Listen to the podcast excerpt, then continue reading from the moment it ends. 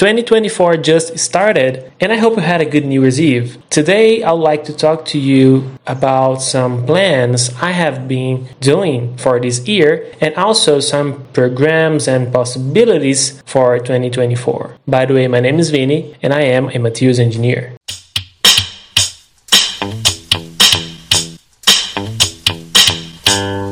2024 just started and it's quite different from last year or even 2022. So last year I started my PhD here in Brazil. We don't really have a PhD, we are just doctorates. But to simplify, I would just say PhD. But I started my second year, and here we have four years as PhD students, and it's quite different from last year. I mean, I finished all the subjects I had to, to, to do, and now I only need to perform my research. And it's been complicated to run a scientific YouTube channel, especially saying because I earn nothing, so I have to put efforts to do that after work time. So whenever I have time, I do something, and this is something I like to plan for this year, at least for the three first months so I'm about to plan everything I'm going to do with my YouTube channel, this podcast, and also my Instagram account. I've been doing many videos on Instagram, in this case in Portuguese, not in English, but I would like to to keep this podcast I think it's important.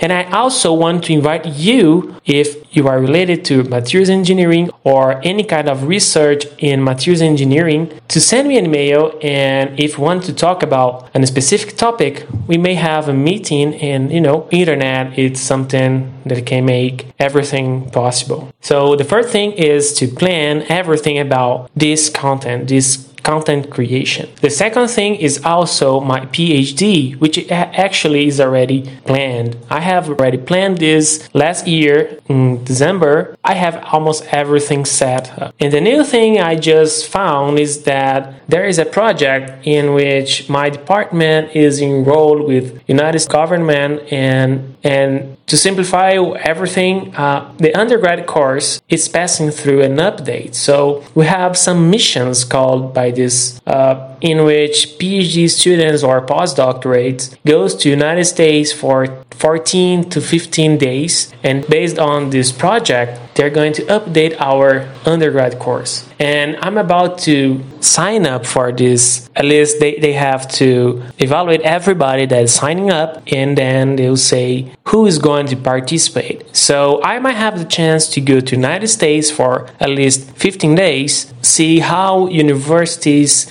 uh, do many things. And this specific topic, I'm going to choose scientific communication. So I would like to know if you have any contact or if you are contact that works with science communication as I do. I'm likely to do this research by myself on my own, but it would be nice if you had any tip or if you have any contact with I could talk to. So this program, this possibility to go abroad, it's a possibility to talk to somebody that works with something different. I mean, like a researcher, a different subject, but actually performs a good science communication with everybody through social media, any kind of social media actually. So I'd like to know about you guys. If you have any tips, especially from United States, if you're listening to this, please let me know if you have any contact. So this is some of my plans for this year. At least for this podcast, I'll be, be in touch with you guys. I'll try to do